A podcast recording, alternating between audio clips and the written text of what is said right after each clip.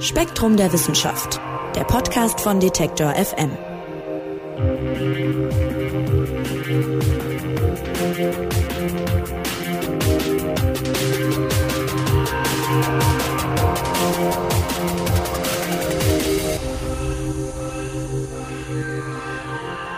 Hallo und herzlich willkommen. Ihr hört den Spektrum Podcast. Mein Name ist Marc Zimmer und ich freue mich, dass ihr dabei seid.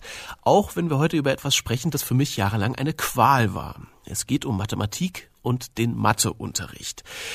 Und vielen Menschen, ich würde sogar fast sagen den meisten, äh, geht's ja wie mir, die haben irgendwie ein Problem mit Mathe, mit Zahlen, mit Graphen, mit Brüchen und Formeln. Aber warum ist das eigentlich so? Das fragt sich zum Beispiel Edmund Weiz. Der ist Professor für Mathematik an der Hochschule für angewandte Wissenschaften in Hamburg und hat ein paar Ideen dazu entwickelt, warum Mathe denn eigentlich so viele Leute abstößt und natürlich, wie man das vielleicht auch ändern könnte. Und ist jetzt bei mir am Telefon. Hallo, Herr Weiz. Hallo, Herr Zimmer. Herr Weiz, ich habe gerade gesagt, Sie sind seit über zehn Jahren äh, Professor für Mathematik an der Hochschule für angewandte Wissenschaften in Hamburg. Wann haben Sie denn gemerkt, dass Sie Mathematik, sagen wir mal, ein bisschen mehr mögen als der Durchschnitt der Leute? Ja, in der Antwort steckt eigentlich schon so ein bisschen von dem Thema, das mich bewegt, weil ich das relativ spät bemerkt habe. Also ich war in Mathe immer sehr gut in der Schule, das ist mir ziemlich leicht gefallen, aber ich fand das eigentlich ziemlich langweilig und nicht besonders interessant. Und für mich war das eigentlich immer nur das Fach, in dem es einfach war, eine Eins zu haben. Aber es hat mich nicht weiter interessiert. Und mein Lieblingsfach war Deutsch und da hatte ich dann auch einen Leistungskurs und dann wollte ich Germanistik studieren und habe damit auch angefangen. Und ich habe eigentlich erst nach der Schule gemerkt, zum Glück durch das Lesen der richtigen Bücher sozusagen, dass Mathematik was ganz anderes ist als das, was mir in der Schule vorgesetzt wurde. Und habe dann gewechselt zur Mathematik, was ich inzwischen sehr schön finde, dass ich das gemacht habe und nicht bereue. Aber ich glaube, das zielt so ein bisschen auf das Thema hin, über das wir sprechen wollen. Ja, auf jeden Fall. Also äh, interessant, dass Sie tatsächlich auch dann äh, Deutsch auch mochten und vielleicht sogar den Germanistenweg äh, eingeschlagen hätten, wenn es da nicht anders gekommen wäre. Ähm, ich sag mal so, den meisten Leuten geht's ja nicht so wie Ihnen, dass Sie dann irgendwann noch den Weg zu, zur Mathematik finden oder dass Ihnen das in der Schule auch schon leicht gefallen ist, sondern äh, oft gibt's ja tatsächlich fast sowas wie eine Art Panik, wenn es um Zahlen und, und Formeln geht. Warum mag denn aus Ihrer Sicht gefühlt niemand Mathe, jetzt mal überspitzt gesagt? Das geht schon damit los, was Sie eben gesagt haben, dass es um Zahlen und Formeln geht und darum geht's gar nicht in der Mathematik. Aber einer der Gründe, warum die meisten Leute Mathematik nicht mögen, glaube ich, ist, dass man diesen Eindruck mitnimmt, es ginge um Zahlen und Formeln. Und das hängt damit zusammen, dass Mathematik in der Schule und auch im Studium eigentlich immer nur in Form von Prüfungen auftaucht. Man erlebt quasi immer so die dunkle Seite der Mathematik, würde ich mal sagen. Mathematik wird dafür verwendet, um etwas abzuprüfen.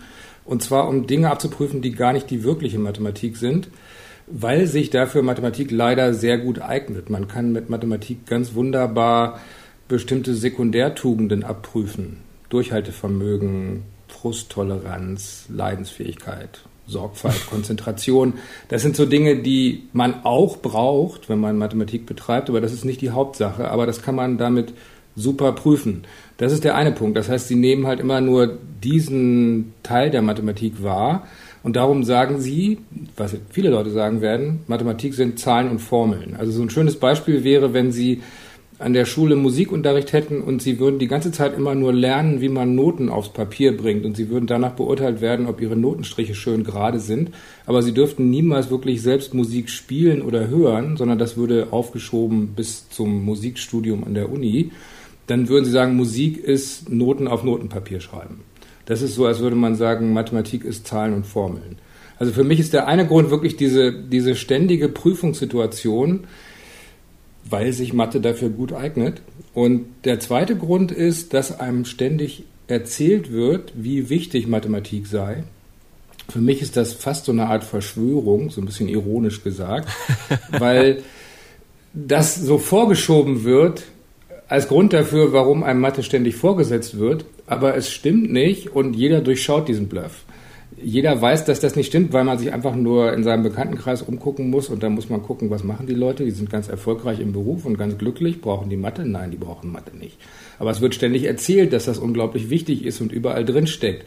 Stimmt ja auch, steckt überall drin, aber genauso gut könnte man sagen, es gibt in diesem Land 50 Millionen Autos, also müssen alle Kfz-Mechaniker werden. Oder in jeder Geschirrspülmaschine steckt heute ein Computerchip drin, also müssen alle wissen, wie man integrierte Schaltkreise herstellt. Sagt ja auch niemand. Ja, ist spannend. Alle sagen, sie müssen unbedingt Mathe lernen, weil das überall drin steckt. Und das stimmt aber nicht, sondern eigentlich steht dahinter, wir machen Mathe in der Schule die ganze Zeit, weil man darin so super prüfen kann. Vielleicht müssen wir mal um das auch ein bisschen Ihre Warte zu verstehen, mal drüber sprechen, was Sie eigentlich gut finden an Mathematik, weil es gibt ja auch sehr viele Menschen, äh, die verbinden sehr viele positive Sachen mit Mathematik und interessieren sich dafür einfach sehr. Können Sie uns das vielleicht mal kurz erklären? Was mögen Sie denn eigentlich an Mathematik oder was war oder ist Ihr Zugang dazu? Ja, das kann ich versuchen. Ich müsste vielleicht vorausschicken, dass Mathematik sehr vielfältig ist, was man vielleicht nicht unbedingt merkt, wenn man an der Schule Mathematik hat. Darum gibt es natürlich sehr unterschiedliche Zugänge. Und mein Zugang ist eigentlich der, dass ich so ein bisschen, würde ich sagen, aus der philosophischen Ecke komme. Ich finde an der Mathematik faszinierend, dass sie eigentlich die Geisteswissenschaft par excellence ist. Also es gibt ja einmal die Naturwissenschaften und da untersucht man die Natur. Im weitesten Sinne ganz handfeste Dinge, die es wirklich gibt. Das kann sein, dass man in der Astronomie weit entfernte Sterne untersucht oder in der Chemie das Verhalten irgendwelcher Stoffe, wie sie sich verändern. Aber es ist halt immer das wirkliche Leben.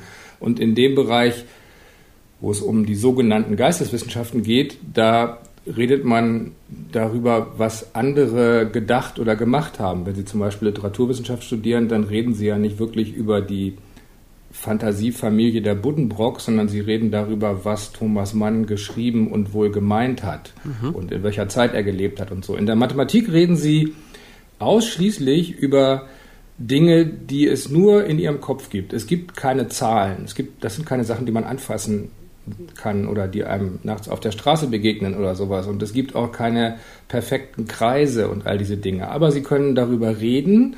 Wir können uns darüber einigen. Wir reden über dieselben Dinge, obwohl sie nur in unseren Köpfen existieren. Und man kann an diese Dinge Fragen formulieren. Und dann passieren ganz seltsame Dinge, nämlich die entwickeln ihren eigenen Willen. Man kann Fragen formulieren, aber man kann sie vielleicht nicht beantworten. Und noch faszinierender, und da kommen wir in die Ecke, die mich besonders fasziniert, ist, man kann dann sogar beweisen, dass man bestimmte Fragen nicht beantworten kann, die man selbst gestellt hat. Also das ist so eine, so eine ganz eigene Welt, die außerhalb der echten Welt existiert und die total faszinierend ist, in die man eintauchen kann. Und das ist eigentlich für mich die Geisteswissenschaft überhaupt, auch wenn im deutschen Sprachgebrauch Geisteswissenschaft für andere Dinge verwendet wird. Das ist mein Zugang. Es gibt aber natürlich auch ganz andere Zugänge. Es gibt zum Beispiel einen sehr sinnlichen, visuellen Zugang über Geometrie und Topologie, wo man ganz viel zeichnet und wie gesagt einfach über das Auge rangeht.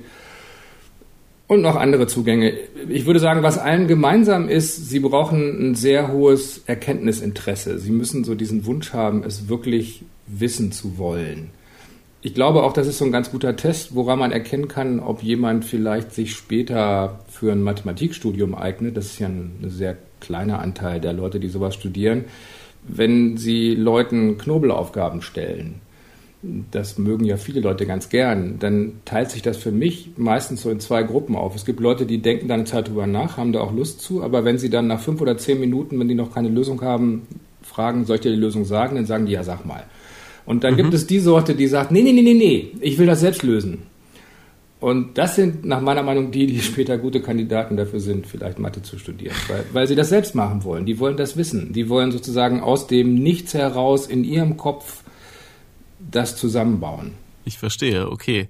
Aber ich muss Ihnen wirklich mal sagen, die Mathematik als Geisteswissenschaft, äh, so habe ich es noch nie betrachtet, tatsächlich. Also das finde ich sehr spannend, sehr spannenden Ansatz, äh, weil es ja eigentlich für mich und für viele andere Leute auch die Naturwissenschaft schlechthin ist, weil man eben gleich an diese Zahlen und so weiter denkt.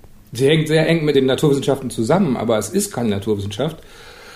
Auch wenn Sie jetzt in eine Buchhandlung gehen, kann es Ihnen gut passieren, dass die Mathebücher im Fach Naturwissenschaften eingereiht sind, aber es ist keine Naturwissenschaft gehört mhm. auch nicht dazu. Lassen Sie uns nochmal auf die Schule eingehen. Das ist ja so der Ort, wo die meisten Menschen ähm, zwangsläufig mit Mathematik zu tun haben und äh, da auch nicht dran vorbeikommen. Sie haben es ja vorhin schon gesagt, es wird fast mantraartig wiederholt, wie wichtig Mathematik ist, gerade in der Schule. Es ist ja auch äh, Pflichtfach. In, in vielen Ländern muss man da auch eine Abiturprüfung drin machen. Und ich glaube, für viele Menschen ist es eigentlich so das Hassfach vielleicht noch neben Sport für manche Leute. Mhm. Manche Leute finden ja auch, dass äh, der Sportunterricht sehr, sehr unangenehm ist.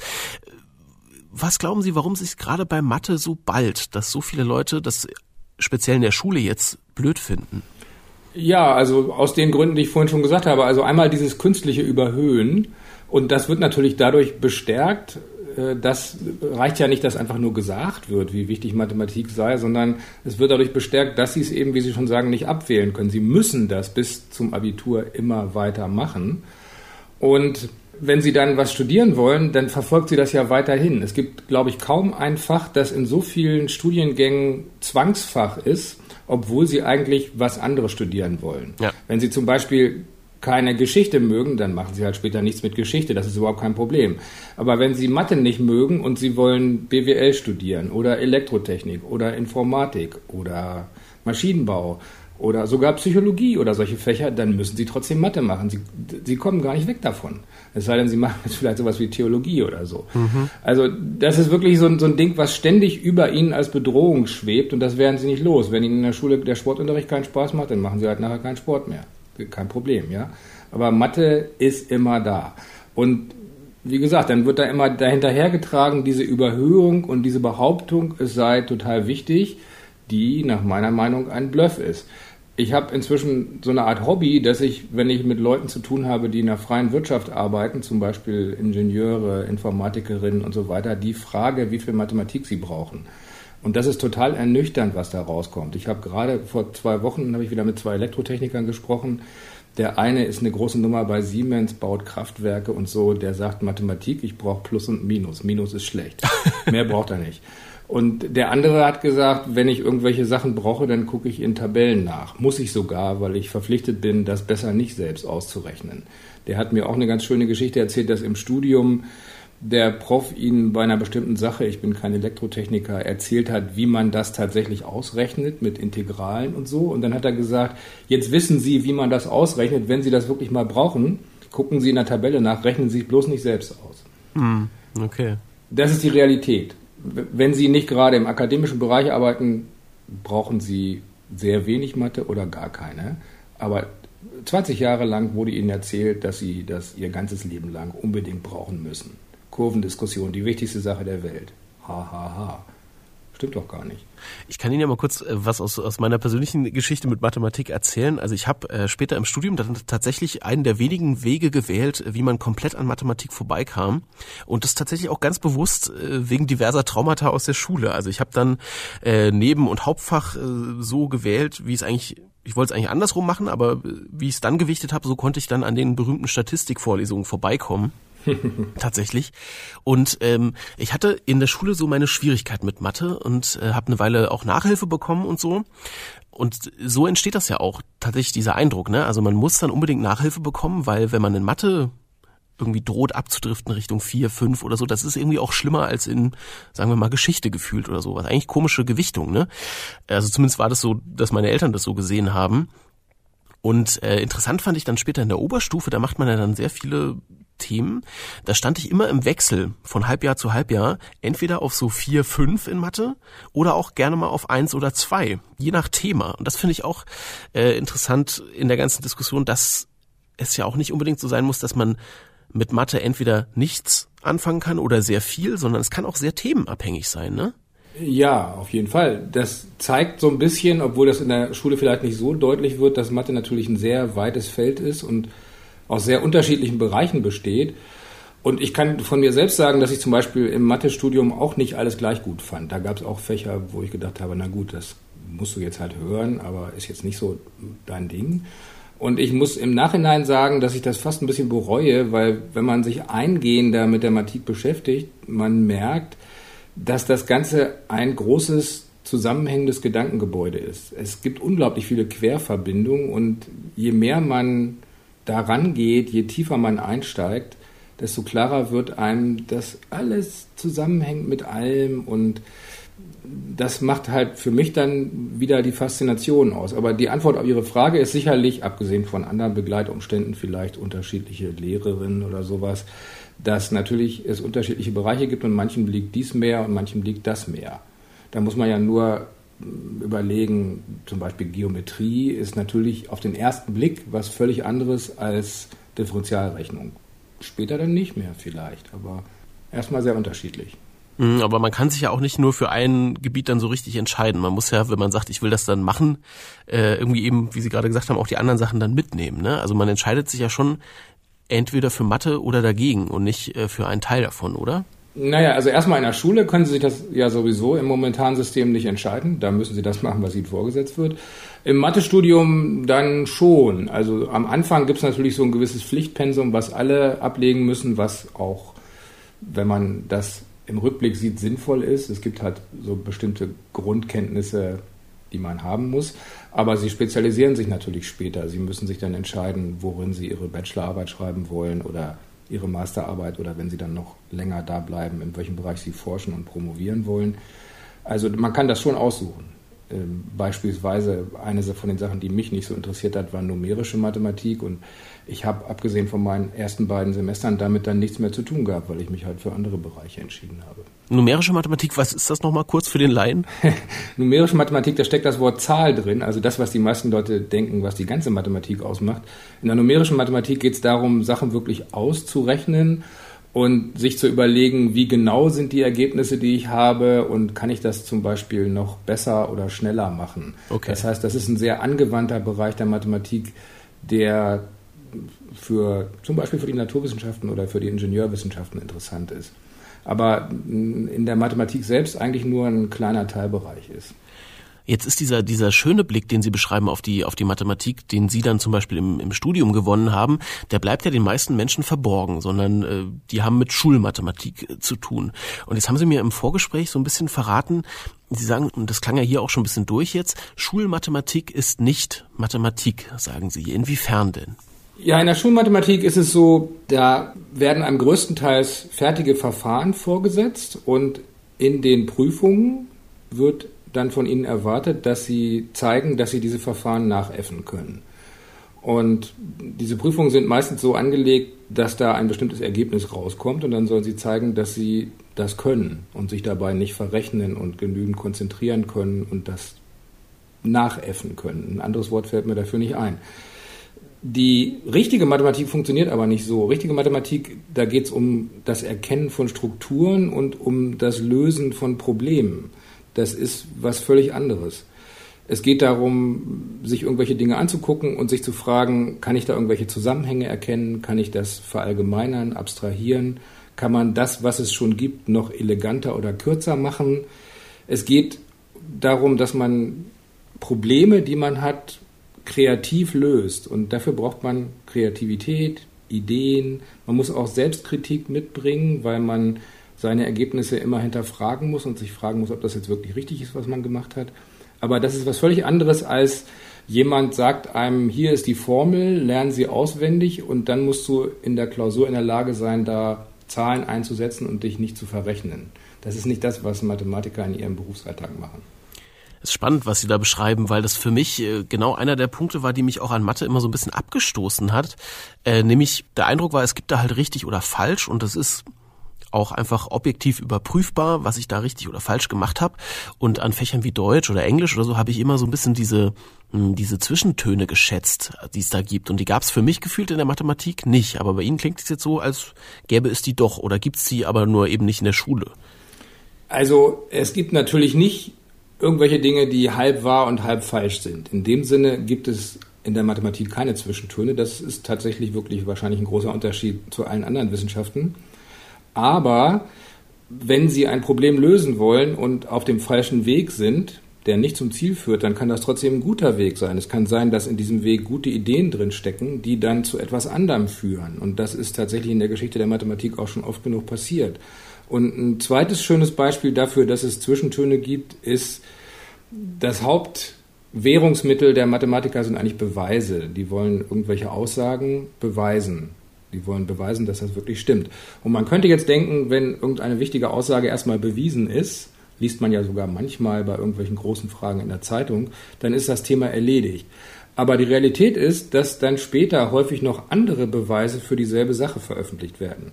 Wenn Sie jetzt nur unter dem Aspekt rangehen, ist das wahr oder falsch, dann würde der zweite Beweis und erst recht der dritte Beweis keinen Sinn ergeben, weil man ja schon weiß, dass es stimmt. Aber es geht dann häufig darum, dass der zweite oder dritte Beweis schöner ist, eleganter, einen anderen Weg aufzeigt. Und tatsächlich, das ist den meisten Leuten auch überhaupt nicht klar und auch schwer verständlich zu machen, ist für viele Mathematiker die Ästhetik ein ganz ausschlaggebender Faktor. Also es geht nicht nur darum, kann ich beweisen, dass das stimmt, sondern kann ich dahinter auch eine bestimmte Schönheit, eine bestimmte Eleganz herausspüren. Es gibt ein ganz schönes Zitat von einer bekannten Fotografin, die heißt Mariana Cook, ist eine ziemlich bekannte Porträtfotografin und die hat mal gesagt, sie hat schon sehr viele Leute aus sehr vielen verschiedenen Berufsgruppen fotografiert und sie hätte noch nie so viele Leute erlebt, die über Eleganz und Schönheit sprechen, wie im Kreis der Mathematikerinnen und Mathematiker. Und ich denke, das ist die Antwort auf die Frage nach den Zwischentönen. Es gibt ganz viele Zwischentöne. Es geht nicht nur darum, ist es wahr oder nicht. Okay. Jetzt ist durchaus rausgekommen, dass Sie mit Schulmathematik ein, ein Problem haben oder finden, dass da möglicherweise falsche Schwerpunkte gesetzt werden. Aber trotzdem muss man doch irgendwie festhalten, also es geht ja auch kein Weg an Mathe vorbei in der Schule, oder? Also dieser, dieser Grundstock an Mathe ist ja richtig und notwendig. Sie haben jetzt gesagt, äh, das Versprechen, dass man Mathematik in seinem Leben immer wieder brauchen würde, sei zwar ein Bluff, aber irgendwo ist ja auch was dran, oder nicht? Ja, da muss man, glaube ich, unterscheiden. Also es gibt natürlich Kulturtechniken, die wir alle brauchen. Wir sollten alle lesen und schreiben können. Und dazu gehört auch so ein bisschen Rechnen. Also die Grundrechenarten sollte man schon beherrschen. Das wird, sollte einem in der Schule beigebracht werden. Und dann gibt es so eine, ich würde mal sagen, Alltagsmathematik, von der es auch ganz gut wäre, wenn wir die beherrschen würden, die leider auch nicht alle beherrschen. Sowas wie Prozentrechnung und Dreisatz, damit sie nicht im Geschäft übers Ohr gehauen werden, weil auf der Packung drauf steht, da ist jetzt 10% mehr drin, aber sie stellen fest, es kostet jetzt 20% mehr oder so. Oder auch, dass man zum Beispiel Statistiken vernünftig interpretieren kann und so ein bisschen mit Größenordnung umgehen kann, damit man nicht jeden Quatsch glaubt, den man im Internet sieht. Also es gibt so einen Grundstock an Kenntnissen, die man natürlich haben sollte in Mathe. Genauso wie man so ein bisschen über die Geschichte seines eigenen Landes wissen sollte und so ein paar Basic Facts über Biologie, wie zum Beispiel die kleinen Kinder entstehen und sowas. Aber ich denke, das kann man, was die Mathematik angeht, bis zur Mittelstufe vermitteln in der Schule. Also aus Ihrer Warte könnte man sagen, ich dürfte äh, Mathematik in der Oberstufe zum Beispiel abwählen. Meine These ist, man sollte das auf jeden Fall machen. Also ich würde ganz drastisch sagen, um es mal so ein bisschen plakativ zu machen, Mathematik sollte abgeschafft werden, in dem Sinne, dass nachdem man diesen Grundstock, über den wir eben gesprochen haben, vermittelt hat, man dann ab der Oberstufe spätestens sagt, das ist jetzt ein ganz normales Fach wie alle anderen auch. Das ist nicht wichtiger als Musik oder Sport oder irgendwas anderes. Und natürlich kann man das freiwillig machen und wählen und dann sollte man in diesen freiwilligen Stunden oder in denen, für die man sich entschieden hat, weil man stattdessen dann nicht Chemie oder nicht Kunst genommen hat, in dieser Zeit sollte man dann Mathematik einfach nach Gusto machen, wozu die Lehrerinnen und Lehrer Lust haben, wozu die Schüler Lust haben, weil es nicht mehr dieses über einem schwebende Damoklesschwert gibt, das sagt, du musst das bis zum Abi machen und bis dahin muss dieser Stoff gemacht werden, sondern man sagt einfach, das ist jetzt etwas, wo die Leute, die hier sitzen, gesagt haben, wir möchten das gerne machen. Lass uns doch mal schauen, was es da an schönen und interessanten Dingen gibt. Äh, sägen Sie damit nicht an dem Ast, auf dem Sie sitzen? Ja, irgendwie schon, aber also erstens glaube ich, nur dadurch, dass ich das jetzt sage, passiert das sowieso nicht und ich denke, langfristig ist das der einzige Ausweg aus der Misere, dass keiner es mag und keiner es kann. Ähm, ich glaube, es wird dann trotzdem noch für Leute wie mich, die Mathematik unterrichten, genug zu tun geben. Da mache ich mir eigentlich keine Sorgen.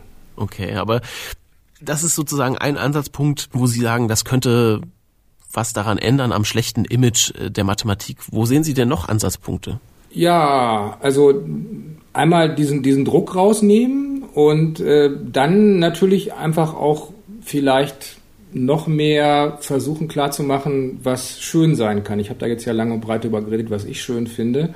Und ich habe die Erfahrung, dass man das vermitteln kann. Da bin ich natürlich auch nicht der Einzige, aber ich habe einen, YouTube-Kanal, der eigentlich aus ganz anderen Gründen mal entstanden ist. Ich bin so ein bisschen wie die Jungfrau zum Kind dazu gekommen, aber ich habe mit der Zeit gemerkt, dass der teilweise sehr, sehr populär ist. Das hat mich überrascht und ich erreiche damit viele Leute, wie ich dann durch das Feedback mitbekomme, durch die Mails, die ich kriege und so weiter, für die das eigentlich gar nicht gedacht war. Das war mal gedacht so als Vorratskammer für meine Studis. Und ich bekomme aber Mails von Menschen, die schon weit über das Studium hinaus sind und die einfach sagen, hey, das ist ja total cool und das habe ich bisher gar nicht so gesehen und die dann wirklich anfangen, sich damit zu beschäftigen, mir Fragen stellen, sich selbst Gedanken darüber machen, sich freuen, wenn neue Videos kommen und so. Also man kann halt natürlich auch auf dieser Popularisierungsebene noch so ein bisschen was machen. Das würde sicherlich auch helfen. Das wäre eh noch eine Frage, die ich äh, auch gehabt hätte. Wie ist es denn, wir haben jetzt viel darüber geredet, was man in der Schule ändern könnte oder im Studium. Wie ist es denn jetzt bei Leuten, die da schon raus sind, also bei erwachsenen Leuten, bei älteren Leuten? Ist der Zug dann da irgendwann abgefahren, wenn man das Grundwerkzeug von Mathematik nicht mitgenommen hat? Oder sehen Sie da noch eine Chance, sich dem Thema auch später nochmal anzunähern? Also wenn Sie mit 30 Jahren erst anfangen, Klavier zu lernen, dann werden Sie keine gefeierte Konzertpianistin mehr werden. Und wenn Sie mit 30 Jahren erst anfangen, Mathe zu machen, dann werden Sie wahrscheinlich nicht mehr in Mathe promovieren oder die Fields-Medaille gewinnen. Aber wenn Sie mit 30 Jahren anfangen, Klavier zu lernen, dann können Sie immer noch sehr viel Spaß an der Musik haben und für sich Musik spielen und vielleicht auch Freunde damit erfreuen. Und so ist das mit Mathe natürlich auch. Man kann dann sicherlich keine Höchstleistung mehr erbringen, aber warum sollte man da nicht noch einsteigen und die Dinge machen, die einem Spaß machen? Ich glaube, da ist der Zug nicht abgefahren. Ja, das klingt eigentlich schön. Ähm, lassen Sie uns noch mal über eine Sache reden. Sie sagen, wie man zu Mathematik steht und so hat natürlich viel damit zu tun, wie es vermittelt wird.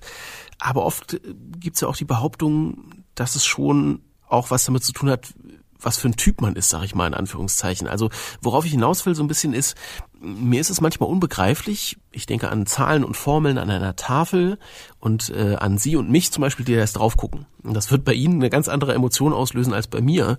Und ich frage mich manchmal, liegt es da wirklich nur daran, dass ich nicht gelernt habe, Mathematik irgendwie schön zu finden? Oder ist es vielleicht auch einfach so, dass mir das nicht so liegt?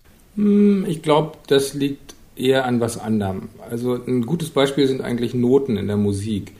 Wenn Sie das nicht können, wenn sie Noten nicht lesen können, dann sind das für sie einfach nur irgendwelche Symbole auf dem Blatt Papier. Aber es gibt natürlich Leute, die können sich mit einer Partitur hinsetzen und hören dann im Geiste die ganze Symphonie, ohne dass sie gespielt werden muss. Das liegt natürlich daran, dass diese Notensprache eine Fachsprache ist und man mit der nur etwas anfangen kann, wenn man die gelernt hat. Und für das Lernen braucht man Übung, wie bei jeder Fremdsprache. Und diese mathematische Sprache, die Formeln, die Sie da an der Tafel sehen, die sind ja auch nur ein Kommunikationsmittel. Die sind eigentlich nur dafür da, bei der Person, die sich diese Formeln anguckt, bestimmte Vorstellungen im Kopf hervorzurufen. Das ist eine Fachsprache, die man lernen muss, wie gesagt, wie irgendeine Fremdsprache. Da hilft nur Übung und natürlich so ein bisschen auch die Erkenntnis, dass diese Fachsprache sinnvoll ist. Da könnte ja auch wieder die Idee aufkommen, die so ein bisschen naheliegend ist, dass diese Sprache nur entwickelt wurde, um sie zu ärgern. Darum finde ich es auch immer ganz gut, wenn man Mathematik vermittelt, dass man so ein bisschen was über den historischen Hintergrund sagt, weil es ganz erhellend ist, sich anzuschauen, wie diese Fachsprache entstanden ist und wie es vorher war. Wenn Sie mal Texte aus dem 18. Jahrhundert oder noch früher in der Mathematik sich vornehmen, dann werden Sie feststellen, dass die unglaublich schwer zu lesen sind, weil da fast keine Formeln vorkommen. Die haben für alles einfach die natürliche Sprache genommen, Latein oder Deutsch oder Englisch oder sowas.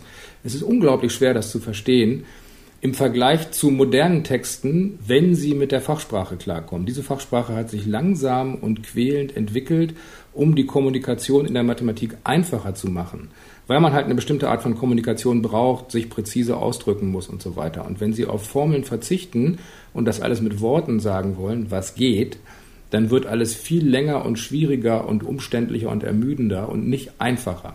Die Formeln machen es nicht schwerer, sondern leichter, aber natürlich muss man die lernen, weil es eine neue Sprache ist. Und äh, versuchen Sie mal äh, einem Musiker ihre Komposition zu erklären, die er spielen soll, ohne dass sie Noten haben. Das wird auch schwierig werden, besonders wenn sie nicht im selben Raum sind und ihm was vorsummen können. Und so ist das mit Mathe auch. Sie müssen halt bei dem anderen irgendwelche Bilder im Kopf erzeugen. Und wenn man eine gemeinsame Sprache spricht, ist das viel leichter, als wenn man die nicht hat.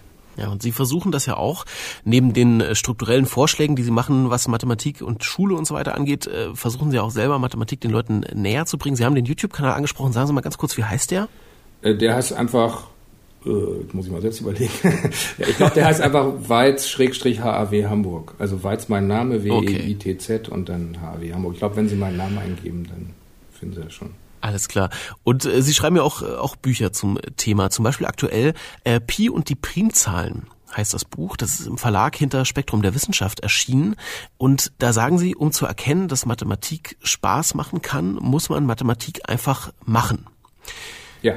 Welchen Ansatz wählen Sie denn in diesem Buch? Also was machen Sie da anders äh, als so viele andere? Ja, ich habe ja vorhin schon gesagt, es gibt natürlich, ich bin ja nicht der Einzige, der versucht, Mathematik zu popularisieren. Und da gibt es auch im Bereich der Bücher und auch im Bereich der Videos einige, die sehr erfolgreich sind. Und ich finde das auch toll. Aber bei vielen, die in diesem populärwissenschaftlichen Bereich fischen, gibt es so eine Sache, die ich nicht so ganz ausreichend finde, sage ich mal. Also so ein Klassiker, der glaube ich sogar auf den Bestsellerlisten war, ist Fermats letzter Satz von Simon Singh. Diese Bücher laufen eigentlich immer darauf hinaus, dass man Geschichten erzählt über Mathematik.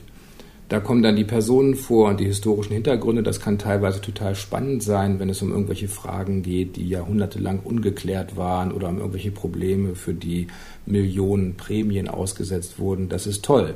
Aber das ist für mich so, wie wenn man sich Fußball im Fernsehen anschaut. Dann guckt man sich die großen Gipfel an und kann eigentlich nur staunend davor stehen und dann sehen sie Messi da spielen oder so und sie wissen, das kann ich nie erreichen. Trotzdem gibt es ganz viele Leute, die dann danach in den Park gehen und mit ihren Freundinnen und Freunden kicken. Und das macht ihnen total Spaß. Und das ist was ganz anderes, der Fußball im Park, als der Fußball im Fernsehen, weil man es selbst macht. Und Mathematik, die man selbst macht, ist die richtige Mathematik und ist etwas ganz anderes als die Mathematik, über die man Geschichten liest. Und ich versuche in meinem Buch, das ist natürlich bisher auch nur ein Versuch und das ist noch nicht lange draußen, die Leser mehr in die Richtung zu schubsen, dass sie das selbst machen. Also ich erzähle auch viel und gern und ich habe auch von einigen Lesern schon gehört, dass man das Buch einfach schmökern kann, weil das wahrscheinlich ganz unterhaltsam ist. Aber mein eigentliches Ziel ist, dass ich so Schritt für Schritt versuche, die Leserinnen und Leser mitzunehmen, immer so ein bisschen zu stupsen und zu sagen, jetzt denk mal erstmal selbst drüber nach, versuch mal dies zu machen, versuch mal das zu machen so dass, wenn alles so läuft, wie ich mir das vorgestellt habe, sie dann wirklich Mathe gemacht haben, so als hätten sie bei einem Roman, den sie gelesen haben, die Handlung mitbestimmt. Und dann können sie am Ende auch richtig durchpusten und sagen, wow, das habe ich ja selbst mit rausgekriegt. Jedenfalls habe ich das Gefühl vermittelt bekommen. Das wäre so, als wenn sie nach einem Bundesligaspiel, was sie im Fernsehen gesehen haben, sich den Schweiß von der Stirn abwischen müssten. Nicht, weil es so spannend war, sondern weil sie selbst mitgespielt haben. Okay, Pi und die Primzahlen heißt das Buch, ist wie gesagt im Verlag hinter Spektrum der Wissenschaft erschienen und das gibt's jetzt auch überall zu kaufen. Herr Weiz, ich muss äh, einmal noch auf Ihre Forderung von vorhin eingehen, Mathematik größtenteils abschaffen, haben Sie gesagt. Äh, das meinen Sie natürlich nicht ganz so drastisch, wie Sie es formuliert haben, aber ist das wirklich der Ansatzpunkt, wo Sie sagen, Mathematik abschaffen, um sie dann für viele Menschen zugänglich zu machen? Ja, ich meine das schon ernst. Also die Frage, die man stellen könnte, ist, was hätte das für Konsequenzen? Wird dann nicht was fehlen? Und man muss dann ja auch weiterdenken nach der Schule, was kommt im Studium und so. Und meine Antwort darauf wäre, das kann ja eigentlich nicht mehr schlechter werden. Also ich erlebe die Situation, dass ich mit Schülerinnen und Schülern konfrontiert bin, die größtenteils frisch von der Schule kommen und die Mathe nicht können. Und das ist nicht etwas, was nur ich erlebe, sondern das können mir eigentlich die meisten Kolleginnen und Kollegen bestätigen, die in diesem Bereich arbeiten. Ich unterrichte ja nicht Leute, die Mathematik studieren, sondern Leute, die in den Bereich, sagen wir mal, der Zwangsmathematik gehören, Medieninformatik hauptsächlich. Das heißt, die sitzen da, wollten eigentlich was ganz anderes machen, müssen aber Mathe machen. Genau wie in der Schule. Und was ich jetzt eigentlich sagen wollte, ist, die können das aber nicht. Das, was die in der Schule gelernt haben sollten, kann ein Großteil von denen nicht mehr. Natürlich spreche ich nie für alle, aber es ist, sind erschreckend viele, bei denen es schon an den ganz basalen Dingen mangelt. Wenn ich die frage, ob ein Sechstel größer als ein Siebtel ist, dann holen die den Taschenrechner raus, weil sie das nicht beantworten können. Und dann lernen die zwei oder drei Semester lang Mathe. Und zwar lernen sie, auch wieder die große Mehrheit, genauso viel, wie sie brauchen, um irgendwie durch diese Klausur durchzukommen. Und danach haben sie das dann wieder vergessen. Da bleibt auch nichts hängen. Und verstanden haben sie schon gar nicht. Das heißt, wenn man das alles weglässt, what's the difference? Es ist ja jetzt auch schon so, dass keiner was gelernt hat. Warum, warum macht man es dann überhaupt? Also darum denke ich, wenn man jetzt wirklich ernsthaft darüber reden will, Mathe abzuschaffen oder wenn das zu plakativ ist, stark zu beschneiden, dann würde man wahrscheinlich in einem Großteil zum gleichen Ergebnis kommen wie vorher. Und ich habe es ja vorhin schon gesagt, die meisten brauchen es dann später im Beruf ohnehin nicht mehr. Ausnahme ist sicherlich die Leute, die in irgendeiner Art und Weise im akademischen, wissenschaftlichen Bereich bleiben wollen. Aber dann muss man vielleicht auch mal so ein bisschen aufteilen und sagen, hey, wir haben eine Studienanfängerquote von 60 Prozent und die große, große Mehrheit der Menschen, die ein Studium anfangen, wollen nicht in den wissenschaftlichen Bereich gehen, sondern einfach einen Job haben. In dem werden sie auskommen mit den Grundrechenarten und Excel. Und die anderen, die dann wirklich was Wissenschaftliches machen wollen, die müssen sich dann halt irgendwann entscheiden, dann muss ich halt diesen Zweig des Studiums wählen, in dem Mathe dazugehört und ich weiß, warum ich das tun muss. Die, die es nicht brauchen, die sollen mit der Mathematik auskommen, die jeder wirklich braucht. Und wenn sie dann wirklich mehr Mathematik haben wollen, dann sollen sie sich mal ein Buch kaufen und sich darüber freuen. Sagt der Matheprofessor, der Mathe abschaffen will, Edmund Weiz. Wer jetzt sagt, äh, ich gebe der Mathematik nach diesem äh, Podcast nochmal eine zweite Chance, der kann sich sein Buch Pi und die Primzahlen mal anschauen oder eben auch äh, den YouTube-Kanal, den wir erwähnt haben, also Weiz und dann slash HAW Hamburg auf dem er eben auch ganz viele Mathe-Themen äh, bespricht. Da gerne, wie gesagt, mal reinschauen. Und äh, Herr Weiz, ich sage Ihnen äh, vielen Dank, dass Sie auch mit mir mein kleines Mathe-Trauma ein bisschen aufgearbeitet haben. Ich fand es sehr interessant. Ich bedanke mich auch. Vielen Dank. Ja, und auch vielen Dank an euch natürlich, dass ihr dabei wart. Abonniert gerne diesen Podcast, wenn ihr mögt, was wir hier machen. Das würde mich freuen.